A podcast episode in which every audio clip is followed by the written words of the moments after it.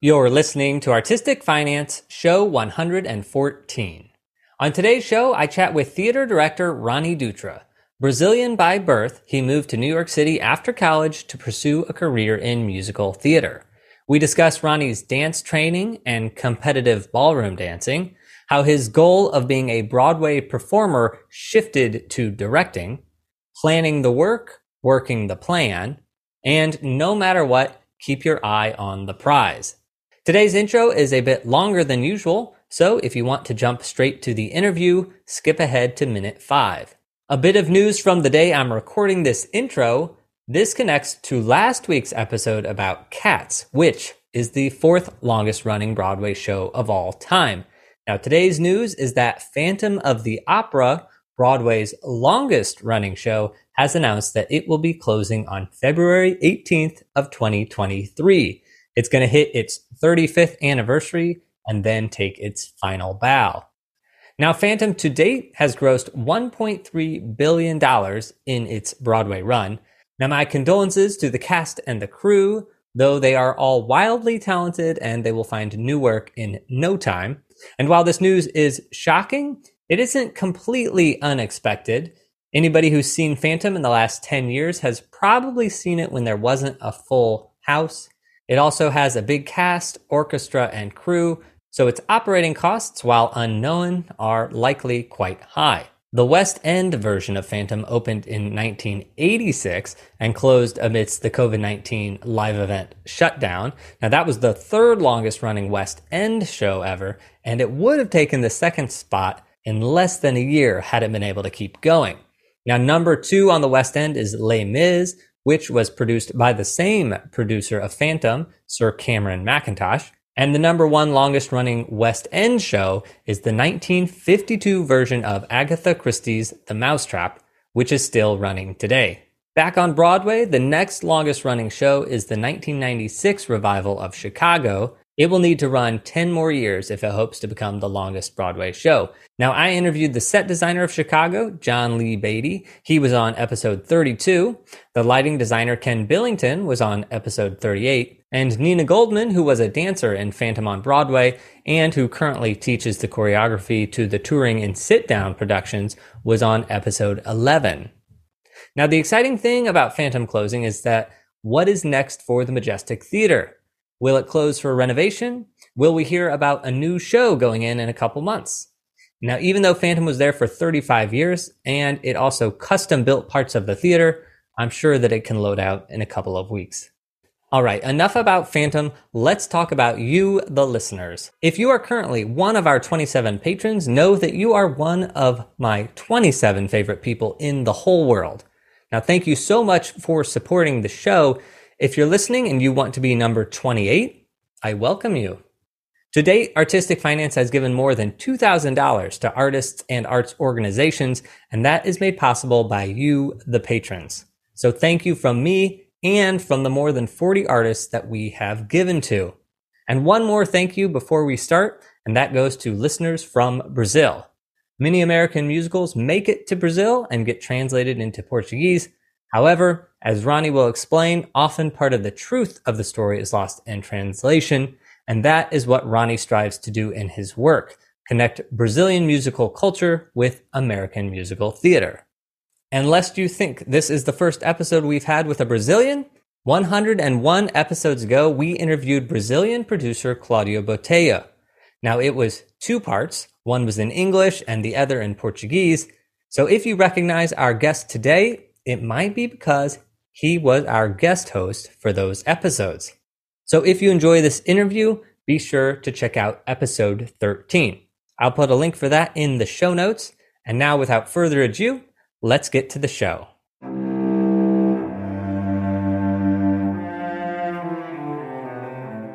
You're listening to Artistic Finance Podcast, where your host, Ethan Steimel, interviews successful artists, leaders, and investors to help educate and inspire artists to grow their wealth.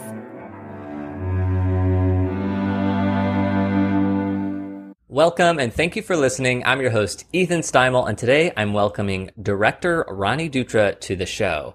We're recording this September 15th, 2022, and the most recent COVID news is that on the subway and the public transportation in New York City, you no longer have to wear a mask to ride, which has sort of been that way for a couple months, but now it's official policy that you don't have to wear a mask. Uh, the off Broadway news is that Merrily We Roll Along, which is at, going to be at the New York Theater Workshop, uh, that's starring Jonathan Groff, Daniel Radcliffe and Lindsay Mendez. That's been extended for two weeks and it doesn't even open until December 12th, but they've sold so many tickets that they've already extended their run. Uh, the Music Man announced that it's going to be closing on January 1st, 2023. So if you want to see Hugh Jackman and Sutton Foster in that, you better go do it in the next couple months. All right, Ronnie, is there any theater news that you've been watching? I'm I'm up to date. Just as you have said, Music Man is going to close. It has absolutely the best dance number of the season, in my opinion, which is uh, Mary the Librarian. It was mind blowing, extraordinary. Okay, it was a very good choreographed dance. I've never heard anybody give it such a rave review as you just did. It, it really, it really was like the, the absolutely best dance number of the season, in my very humble opinion is that one number. It, it, was extraordinary. And Hugh Jackman and Sutton Foster have, you can cut the air with their chemistry. That was so lovely to see. I'm, I'm sad it's closing, but I get it. He wants a life out of eight a week, you know, and probably the reason why the show's running is that Hugh Jackman's in it. They just took a, a week vacation where they could afford to close the theater for a whole entire week just so Hugh Jackman could have vacation. Everyone had vacation. It's it's happy and it's sad. The show should still be able to run with his replacement, but I get it. We all get it. Yeah, we all get it. But it, if it were any other show, like it could be Music Man, it could be Brigadoon, it could be insert name of show, but if it has Hugh Jackman's name on it, it's gonna run. Absolutely, absolutely. But it's it's a lot of employed actors. That that that ensemble has like 30 people or more. And tons of like super young kids making their Broadway debut, you know. So now they're going to be out in the wild, hustling in New York, which is the perfect place to be. And I remember I noticed because there's a lot of older roles in that show that there's a lot of Broadway veterans in that cast as well. Yes. What's her name? She did Humans. She won a Tony for the Humans. She did the Doll's House Part Two. She's hilarious. She's a supporting actress in, in the show. She was hilarious. Jayne Houdyshell. That's right. I, am just terrible with names. All right. I'm also I'm also grateful to talk to somebody who is like, oh, I loved the show. Well, you didn't say you loved the show, but you loved some of the numbers. No, I loved it. I, I I will say it. I absolutely loved the show. It was the only show of the season that actually took me out of my brain. And I went on a journey for two and a half hours. That's it. With all its faults, I, I don't know why people didn't like it. You know what I mean? The critics were so uh, jaded and nasty about it. I'm like, it was great. If you're ever going to remount a classic, that's how we remount a classic. It was full on classic Broadway, big and fun and entertaining and light, well meant and good hearted. And and, it, and and Foster is, is, is the best triple threat female we have in, on Broadway right now. You know what I mean? So come on, guys. I, I love it too because I was like, it was just perfect. Yeah. Because I think people are like, oh, it's old, it's been done, we've seen it, we don't need the story. And I get all that, but it's so funny and it's so fun. Design wise, it's like there was nothing special about it. There was lighting, there was set, and it was all just perfect. It was all flawless. It was flawless. It wasn't new, innovative, but it was exactly what you wanted it to be. Right. It was entertaining. And the Winter Garden's huge. And they managed to fill the space. You know what I mean? So so anyways i, I i'm i'm all pro the music man. I was very it was a very pleasant surprise because i went in oh man that's too bad. And then they hooked me right right off the bat. I love it. All right well everyone can go until january 1st 2023 go see it. Ronnie and i both loved it. That's right. Ronnie okay i'm just going to say this that you're a fantastic director. I know you do other things but I've worked with you on three shows that I've designed the lights for. Out of Water, a Brazilian pocket musical, Merry Murder, the New York version, the New York version, uh, and Rio Uphill. So now two of those shows have a connection, which is that they they have Portuguese and Brazilian themes. And so that's something that is always showing up in your work because your sort of sensibility is making taking Brazilian culture and marrying it to sort of American musical theater style, whether that's intentional or not. Oh, it's very intentional. yeah. so that being said, that's telling us a little bit about you. But how did you get to New York City? Like, how did you get to where you are now? It's funny because even Mary Murder, my character in the show is based on me. Candace wrote the character Paulo as an homage to to my story, coming to US, having living my family in Brazil, and, and starting my career with ballroom dancing and so on. And so, of course we lie to tell the truth. We can never let the truth get in the way of a good story. But but even that there are brazilian influences for me. 10 years ago when i came to new york i just i just wanted to change my life. I was doing three things in brazil. I was working for the government with international relations.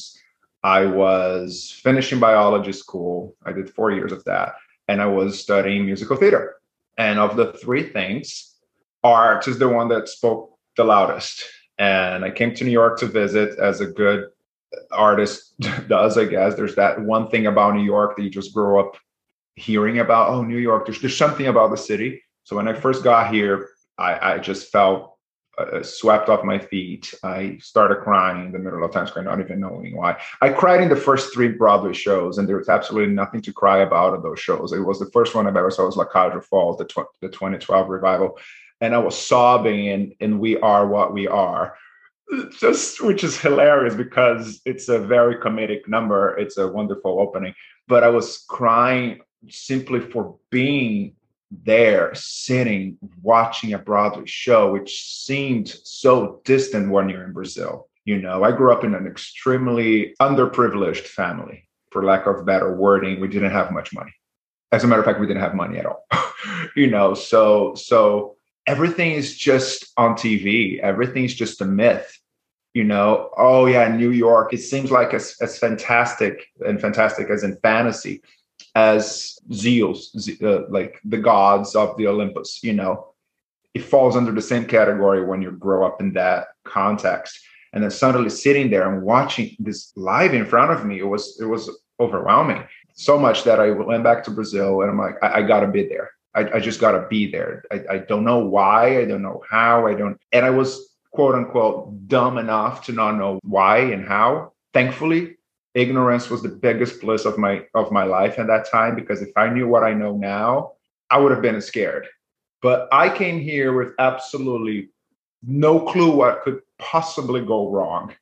And it's probably why he didn't, because I never invited that to me. I'm a big believer in the law of attraction, in the, the way we, we project ourselves to the universe and uh, whatever your belief is God, Buddha, universe, doesn't matter. And I think that's why it worked. I never stopped to think how. I just kept going, kept going and going and going and going, going where I don't know, whatever, whatever there's an opening, I'm going. But how? There's no how. You just do it. Did you come when you came here? Did you come as a actor, musician, I came as a human being absolutely ready to do whatever it took to be able to be in New York. I needed to be in New York. I was ready to wait tables. I was I was ready to be a reception at a hotel. I was ready to be a singer, be a dancer, be an actor, be whatever I needed to be. I was going to be the best version of that one thing, even if I did not know what that was. The dreamland was I want to come and be on Broadway, you know, like like everyone not everyone, but like most most rational theater artists that come to New York City. Rational. I was just gonna say, put that on quotes.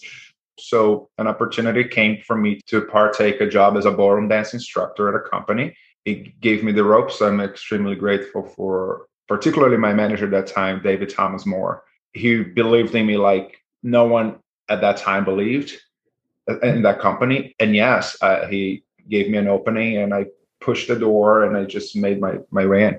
So you were in Brazil teaching ballroom and you came here or you came here and then got the job?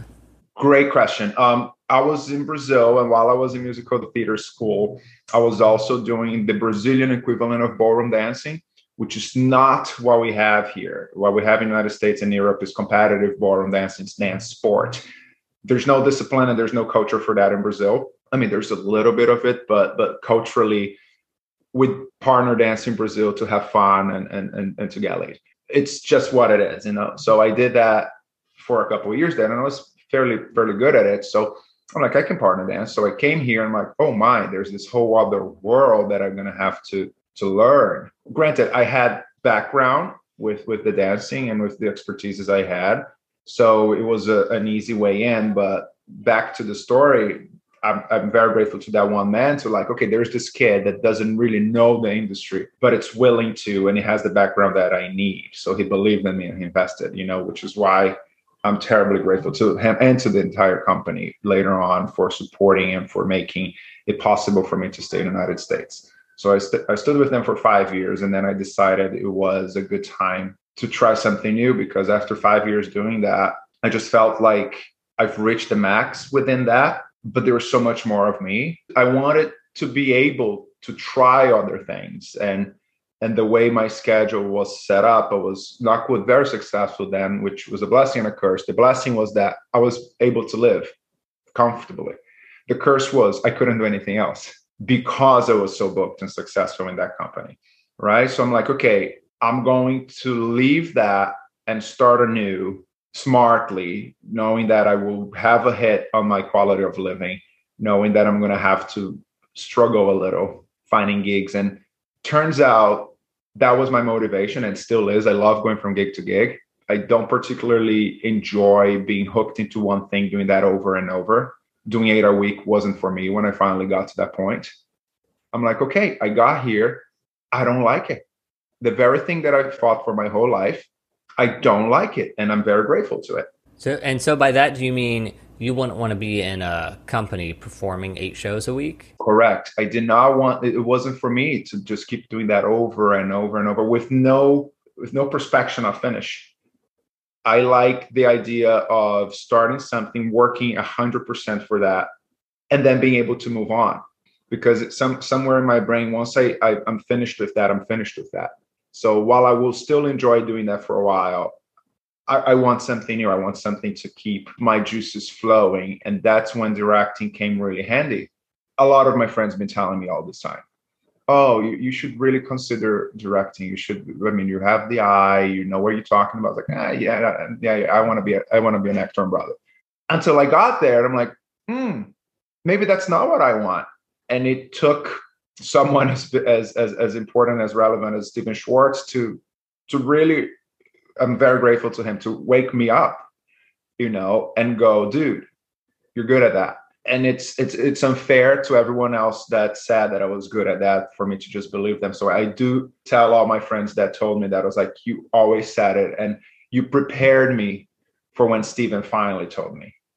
And it wasn't until we did Pippin in Brazil that I'm like, oh man, yeah, yeah, yeah. I not only I know what I'm talking about, but I'm good at it. And and someone that's very successful in his career is telling me that is asking me to somehow assist him in this process i should believe as much as he does and everyone else has been telling me that you know so once you embrace it then things start coming your way and and again i've been very lucky to have good friends in my life supporting me but i believe that once the opportunity was given i worked hard to make an impression and make it last I understand that. I mean, your friends and colleagues can tell you're re- you're really good, or like you're going to go to heaven. But then if the Pope tells you you're going to go to heaven, you're like, okay, maybe I maybe there's a chance then.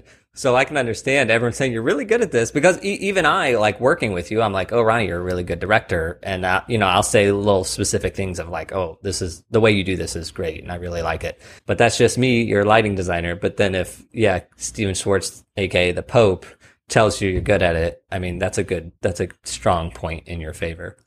Right. And not to diminish you because I love you and I love your work. And I told you that for the first time we met, but there is some higher validity for someone that is in a point of his career where he could just stop working right now. And, and we're good friends. And I, and I was like, so why don't you retire? And he's like, well, because I need to keep moving. I need to keep going from project to project, you know, and he's still extraordinary what he does. And it's not because he's my friend, but it's it's because I really respect that art. So if that person has this kind of respect for me, why don't I have this kind of respect for myself? And it's not to say that I didn't have it, but I just hadn't seen it, you know, and being able to finally sit down and do it and see in front of me when we did it in Brazil, I'm like, damn it, that's it. So, so how long? Because I think we did something first in 2019, I think. So we've been working together, but I've only known you as a director. So when did you like? How long ago did you start that? Well, that project we first met, Out of Water, was my first official directorial project. Oh, all right. So you started directing in 2019. Officially, yes. Uh, uh, embracing the idea of directing. Unknowingly, I've been directing a lot of other small projects, dance projects, which in my brain was not directorial, was just dancing. Now, in retrospective, I, I, look at all my friends telling me, You're a great director. Look at those videos. Like, oh, this is just dancing. What are you talking about? I look at those videos like, duh, obviously embracing as a director, calling myself a director. You know what? No, this is this is what I am. I it was in 2019 when I co-directed with Renato Suarez, which is an extraordinary friend and a very a very good artist as well, as you recall. But that was my first official uh, directorial uh, project in New York. All right, so th- so just a couple icebreakers, just for fun, because I ask everybody. What is a live event that you like to experience as an audience member? As an audience member. Ooh, I'm a video game player. Really? oh yeah, I'm a big nerd when it comes to that. So it, it's a very easy, achievable live experience, and hopefully I get to achieve next year or so. And I've already done one this year. So there's a concert, a live concert from this composer from this video game that I play, and philharmonicas across the world do a live concert of that. So this year in April, I flew to San Francisco to watch one of them. I was gobsmacked. I, I, I, was living my life big time, and it was great, great, great, great. So there's another ver- there's another concert from from this video game series that I would still absolutely love to to watch it live. It doesn't compare listen to the recording, which I've which I, I have down to like a science already in my brain every second of the thing but watching it live is just extraordinary. Video game soundtrack, like while somebody's playing the video game on a big screen, or something? it's it's a concert actually. It's just a lot of different tracks. They, they play some shooting uh, footage of the of the game, but it's a genuine, it's a legit concert. It's like going to to Lincoln Center, watching the New York Philharmonic doing the the, the like 150 piece orchestra with a big screen on the back, just showing footage of the sh- of the game. But it's beautiful. It's it's beautiful.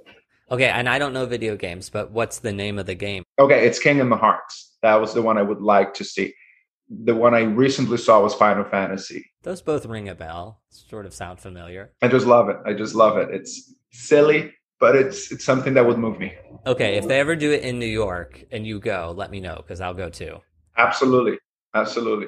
I mean, I've experienced some very nice live events before, which is why I'm like, can this top that? Can even top this? You know what I mean? But it's not about topping one thing over the other. It's just about in adding to my experience as an art as an audience member. You know. All right. So that was your creative personality. Now your financial personality. Are you good or bad with money? I'm good. I'm actually very good, and I believe that allows me to be a good artist I sign on to that. And just from me observing your life, you're what I would call an A type personality. You're very exacting. Your choreography, your directing, it's all very clear. It's A, B, C, do this, this, this. Do we need to change it? Okay, let's do that. So I assume that's how you are with the rest of your life as well, including money. No, yeah. And I believe in order to be a successful artist, you have to be a smart entrepreneur or a smart financial person. And, and you recall from episode 13 with Claudio, he's the first one to tell you, like, I'm terrible with money, but I have a partner that helps me with that. Bingo. So if you know you aren't, but you have to acknowledge which one are you? I'm great with money.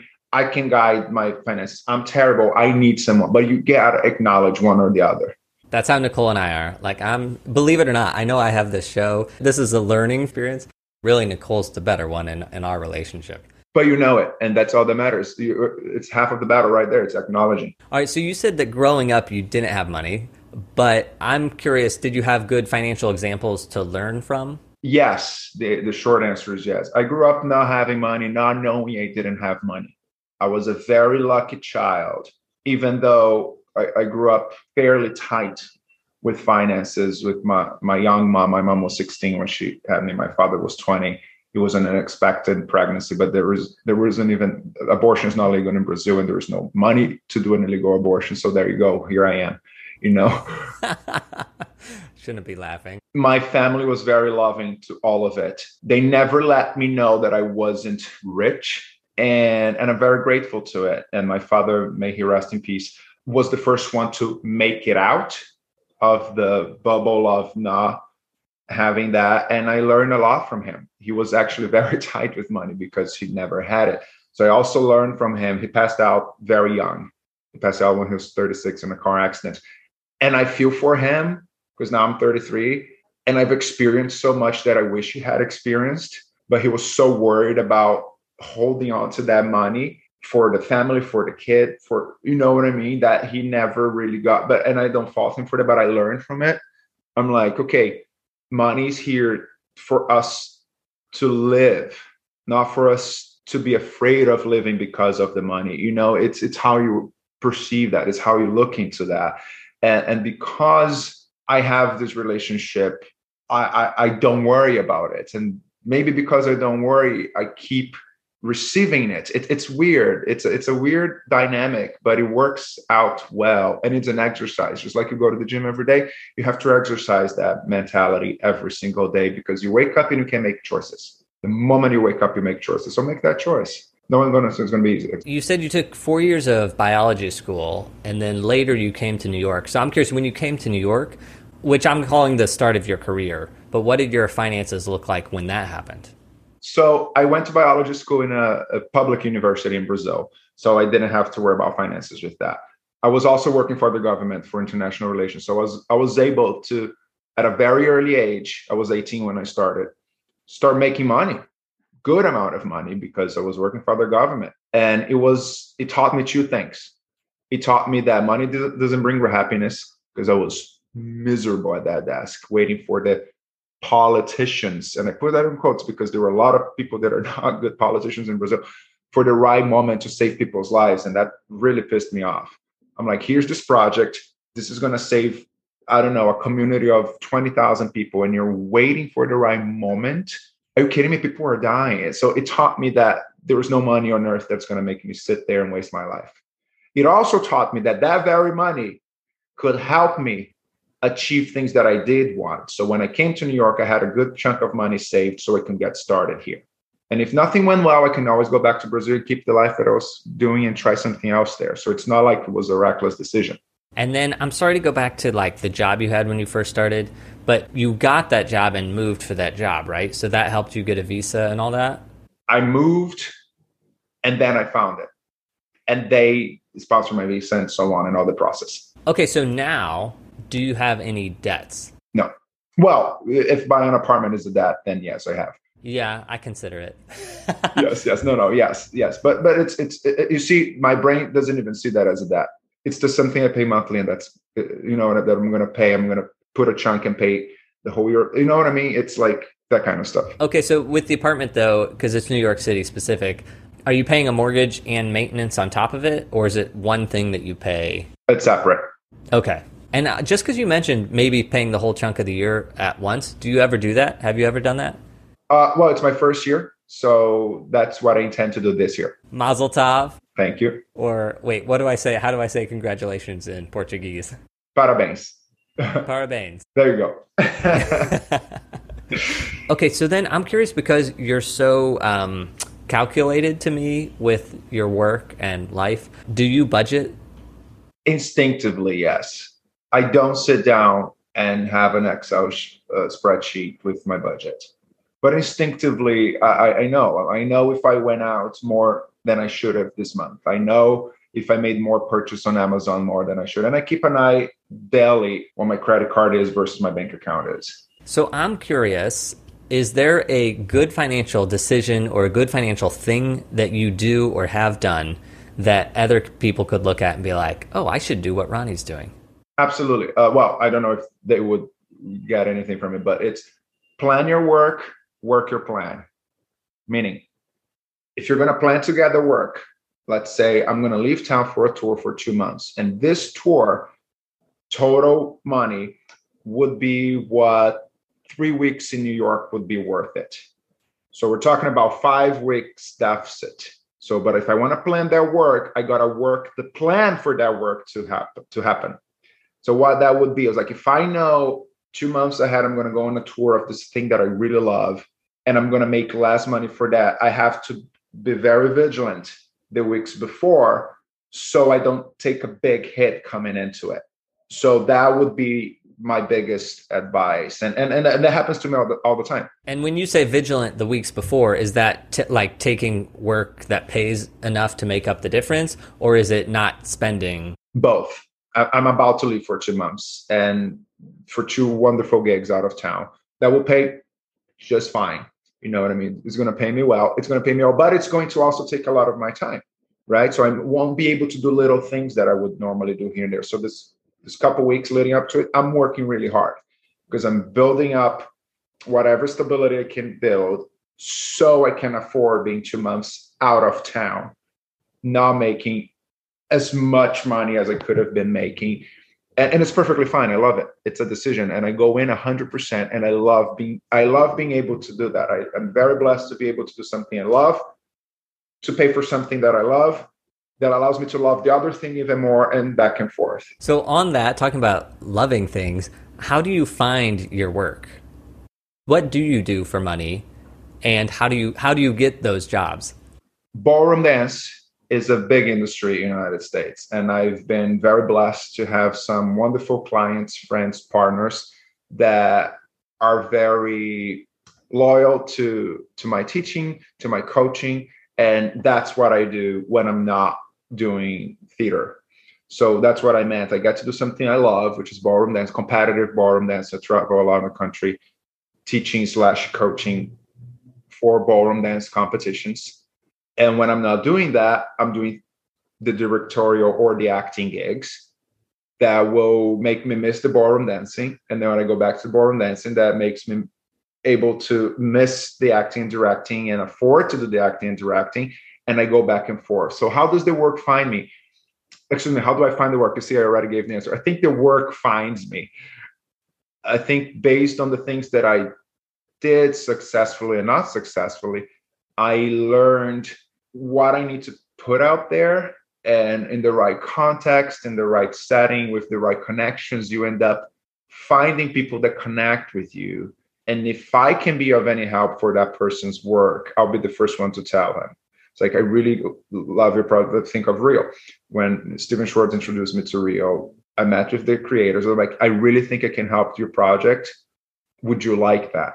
You know, and and and they did, and and and so on. But I've been I've I've bumped into projects. I'm like this. I think this is a great project. I'm the wrong person for it. You know, and it, there's you have to be able to say that as well because any misstep might affect your career. And don't get me wrong, there are plenty of missteps in my career as well and and there will be more and i know there will be more i just have to be ready for when they happen and and be able to acknowledge that that's a moment of of growth for me yeah i'm, I'm just always curious because like with directors i'm always like i don't quite know how directors get work like i know producers go to them sometimes or playwrights but i'm like but how do you how do you make that happen yeah i'm actually in a process of finding that out as well because I want more work. I want to be able to do more of what I do. There isn't like a direct a director's audition. You can't just go for an audition. You know, the director's audition is a playwright sends you the script and you come back with some sort of feedback based on what you like. And if they like your feedback, they hire you. Know, it, it's kind of tricky. I, I know that there is a directors union that perhaps can help you find some work when people can come to them to find some work. Uh, and there is an app, like a, a website kind of thing in development. It's like a LinkedIn for artists. I know Jeff Whiting and the Open Jar Institute, they're doing that. And, and hopefully it's going to be a game changer for the industry. Yeah, no, that's really cool. I'll be interested to see how that works because Nicole and I have been thinking like, how can we make artistic finance more useful? And one thing I thought is like different companies for lighting will have sort of job boards. So like there's a company here called 5 Ohm and you can sort of like go online to the portal and see what shifts are available and then you can plug yourself into it. But for freelancers, there's no thing like that. We need a place where any company can go So I'm thinking about, I was sort of toying around with the idea of like trying to make that happen for lighting specifically. You should you should hook up with Jeff Whiting. His project is quite like on the uh, final phases of development just to pick his brain and, and and see if if if if if lighting artists if crew artists are also part of of his linkedin i don't i don't recall the name of of, of the platform. I'm sorry jeff. But we'll find it and we'll put a link in the show notes. Yeah because there's offstagejobs.com and there's playbill.com which have sort of little job boards but they're not very efficient. The greatest way to get gigs like that it's like wow i've worked with ethan. Ethan recommended me for this thing, you know, or oh, a friend of mine is writing a play. Would you mind taking a look into it? Hey, do you know a light designer that in? Oh yeah, there's this guy. You know what I mean? It's it's usually word of mouth, and then three years like, hey Ethan, do you happen to know a good stage manager? Like, oh yeah, there's this person, and and and that's how things usually go because by the time you're auditioning actors, you already have your crew, but how do you audition your crew? You know, it's it's one of those things. Well, well, and this week too, it's just been happening to me where I've had so many people asking me for recommendations, and I end up just ignoring the messages or the texts, etc., because it's like I just don't have time to. And so it's like we need a place where it's like, oh, we need a stage manager, equity, non-equity, this pay scale, this pay scale, this. Yeah, yeah, know, yeah. Where all these things right. are already predetermined, and it's like, okay, great, here's our list. Taking a break from the interview to mention our Patreon page. Now, the perks of being a patron are that you get a private podcast feed with all bonus materials and early releases of every episode. Now, the show is free, but some of our running costs are covered by you, the patrons, and that includes our latest patrons, Amy Legg and Keith St. John. Thank you for supporting the show. In addition to keeping the show running, patrons help Artistic Finance give monthly support to more than 30 freelancers with side hustles. 25% of income generated for the podcast goes back to support artists and arts organizations. And of course, patrons support our mission to improve the finances of freelancers, to provide an answer to any financial question without anyone fearing shame, stigma, or guilt, and getting artists to invest for themselves and their future. If you want to lend your support, please sign up at patreon.com slash artistic finance. And now back to the show for your personal finances and or your business career finances do you have any sort of entity or anything like that is every paycheck just to ronnie dutra last year because i was doing a show for the lortel i i opened my company uh, dutra dynamics Dyna, it's vague because it can kind of be everything I, I, I split I splice it. You know what I mean. Some things go to towards Dutra Dynamics. Some things go towards Ronnie Dutra, which is in the end of the day, I'm the only employee of Dutra Dynamics. So my accountant will take care of everything that needs to be taken care of. Like the, the logistics of that are so complicated in this country that we're talking about that yesterday. Like this standard standardized um, deduction versus the itemized and as a, the self-employed person and so on and so on. It's it's it's simple if you're only making a certain amount of money, if you got a paycheck and whatever, you press the button, standardize, I don't have a car, I don't have an apartment, I don't have blah, blah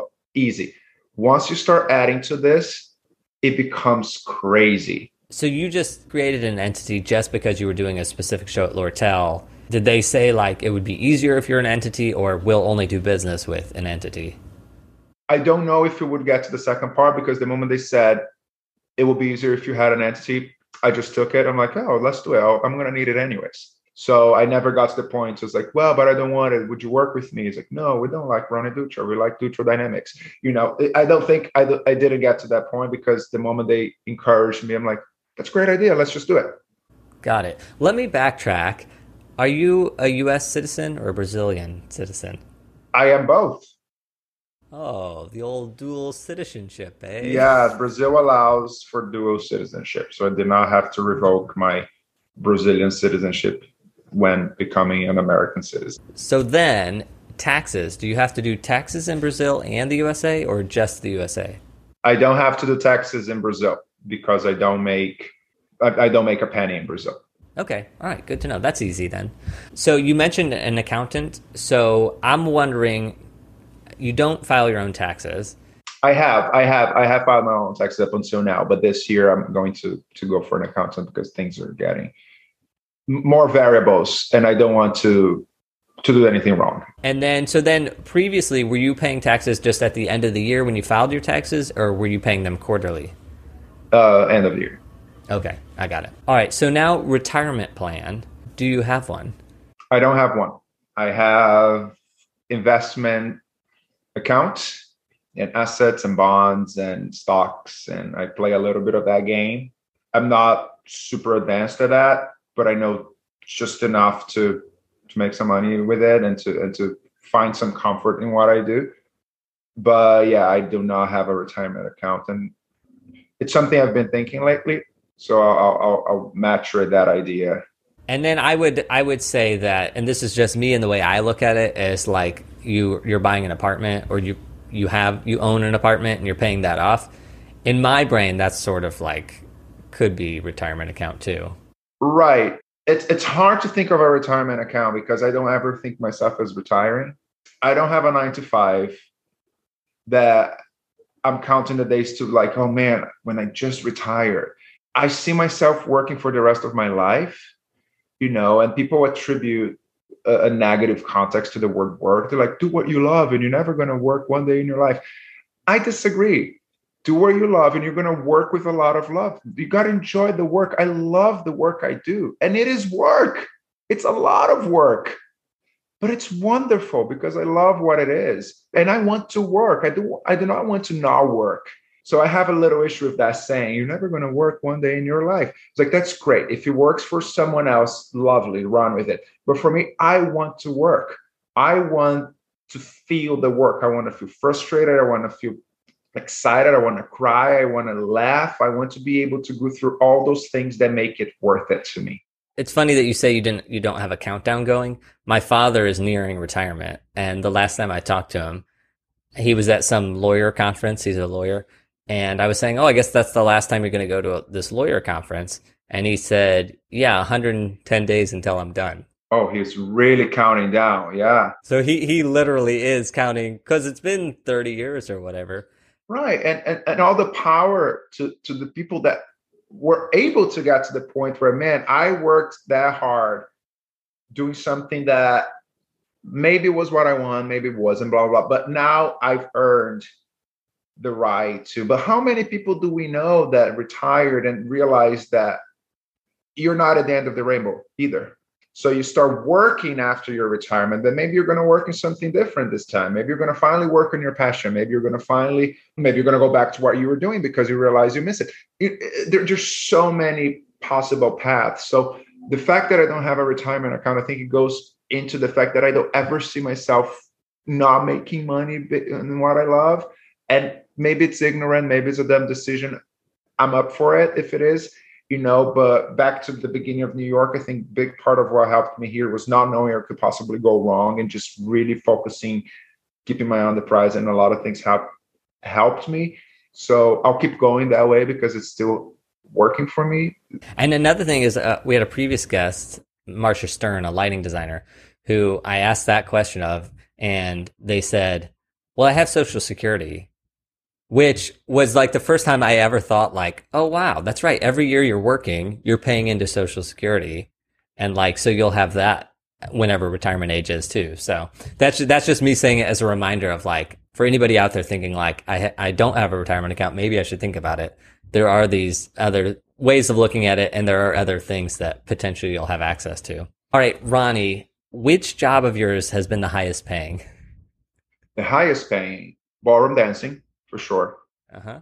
But as far as gigs go, uh, directing and and and and it's hard to say because overall there's a chunk of money that you get paid but if you break it down into the days and you break it down into the weeks and you're breaking down of those weeks how much work are you doing it, it it's tricky but but so you're saying maybe the directing jobs might pay a bigger chunk but then the amount of work you're putting into them extended over three months is a lot right and and and perhaps the the acting jobs pay a little less but the work i have because i'm quote unquote just an actor i won't be in the scene but sometimes i'm working three hours a day granted there's a lot of work that goes before and after you know got to memorize a script you got to know your notes you got to know your place but it's different it just is I, it, it's hard for me to pinpoint just pay me X more than that, you know?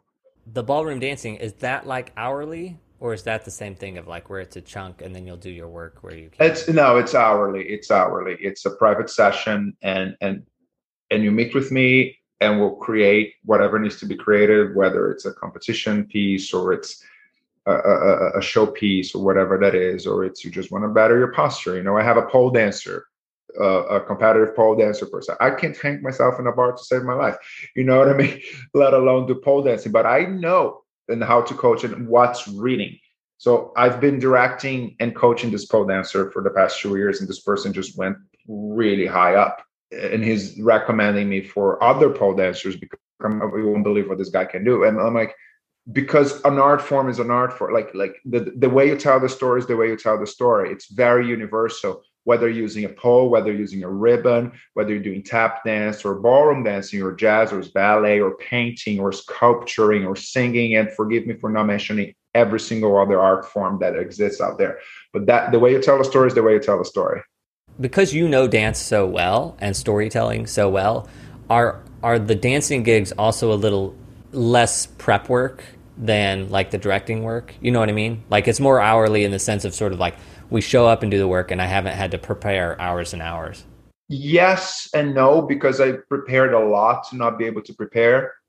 You know what I mean? It's like you work very, very, very, very hard to do less work later on. So I just put in the hours a lot sooner, you know, and then once once you understand the method, you just tweak the method. You don't have to reinvent the wheel.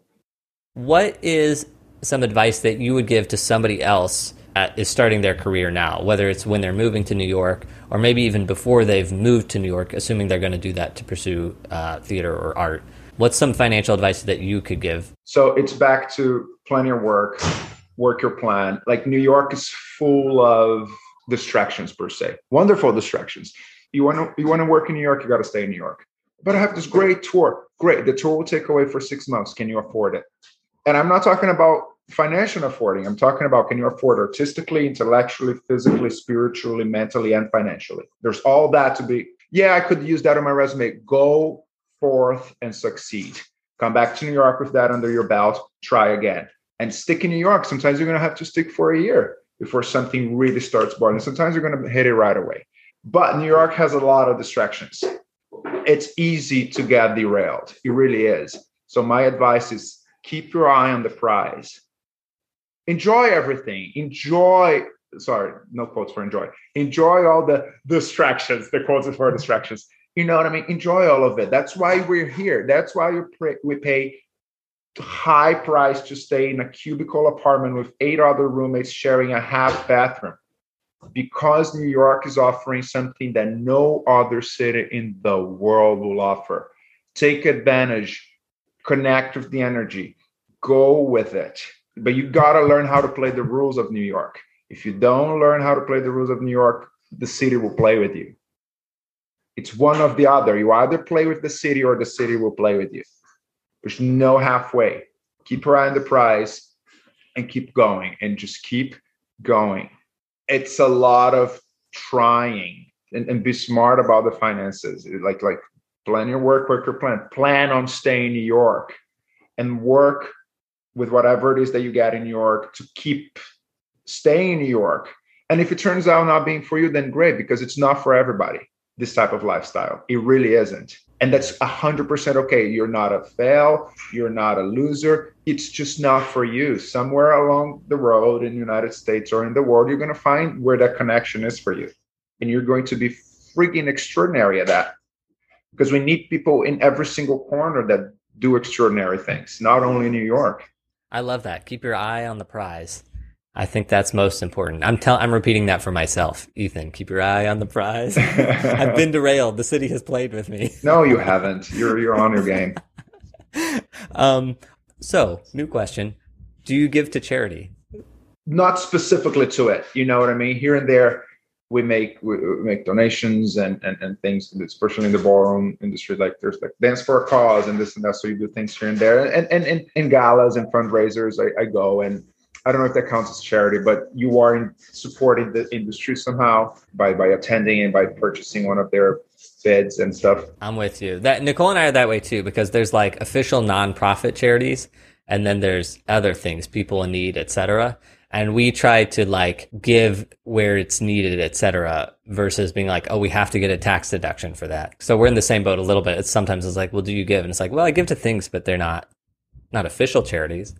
right, right, right. And that's that's pretty much where I land. Okay, all right. That's pretty much all I had. Is there anything else you wanted to talk about or discuss before we head out? No, really. I'm just glad we got to do this. It's so exciting. Me too. Um, actually, one, one, one last question. Uh, where can people find out more about you? And and who do, who do you want connecting with you? I would love anyone that wants to connect with me to connect with me because I can always learn and collaborate with absolutely as many different people as possible. You know what I mean? There's no there's no like, well, I only work with it. No, I love I, I love to get from everything.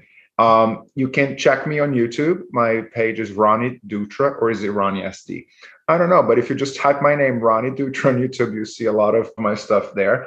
Uh, my Instagram page is Ronnie Dutra. That, that one I'm sure it is. It's kind of a professional Instagram page. So you see a lot of my work and, and the things that I have coming up. And my website, www.ronniedutra.com. I'll have links for all these, and YouTube is Ronnie Dutra.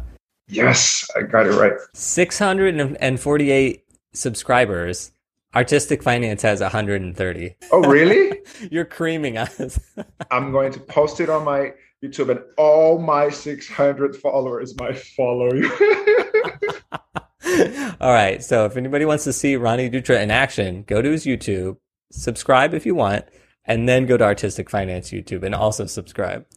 yes, I love that. I love that. Amazing. Um, Ronnie, I can't believe it took us this long to do an episode with you. Thank you so much for carving out this time right before you're heading out of town for two months. Thank you. Thank you for doing that.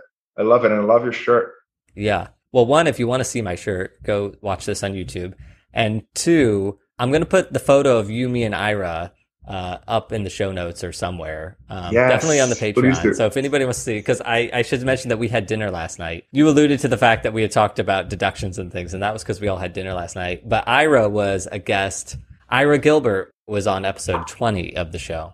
So previous guest as well. Okay. Thanks, man. That's it for this week's episode. Now, my takeaways are simple plan the work and work the plan. And keep your eye on the prize. No matter what, keep your eye on the prize. So, what do you think? Did you enjoy the interview with Ronnie? Let us know by emailing me directly at artisticfinancepodcast at gmail.com. I check all the emails and I'll get back to you at some point. If you have a show for Ronnie to direct or you need a dance class, be sure to reach out to Ronnie. Find all the links in our show notes. And again, you can email me at artisticfinancepodcast at gmail.com with any suggestions. If you're enjoying the podcast and you want to keep it going, please become a patron. You'll get early access to episodes and the outtakes from all previous interviews. You, the patrons, support our mission to provide freelancers answers to any financial question in a judgment free zone. All questions answered with no fear of shame, stigma, or guilt. And of course, we encourage artists to invest for themselves and their future. Just because stocks are what financial professionals invest in doesn't mean we can't own a stock or two ourselves. If you want to help support this mission, join up at patreon.com slash artistic finance. And thank you in advance. Now, if you aren't ready to become a patron, there are two free ways to access the outtakes. One, simple, email me at artisticfinancepodcast at gmail.com. I'm always happy to share outtakes from any episode. Those are available for free to anybody who emails and asks for it. The second way you can get outtakes for free is by signing up for our newsletter. Every month we include a link to a free outtake. Sign up on artisticfinance.com or just email me at, you guessed it, artisticfinancepodcast at gmail.com. That's it for today. Until next time, break a leg.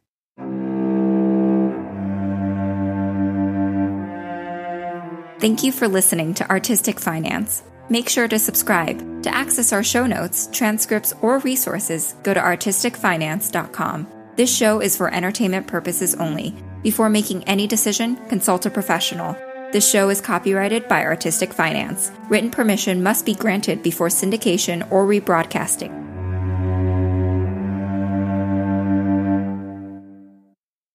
Sounds great. Hopefully, the Martians in Uranus will will listen to me and hire me for like this this great universal musical film adaptation yes. of the extra sons. Jews in space. Uh, that's right. That's that's big. That's big. We're doing that. We're still doing that.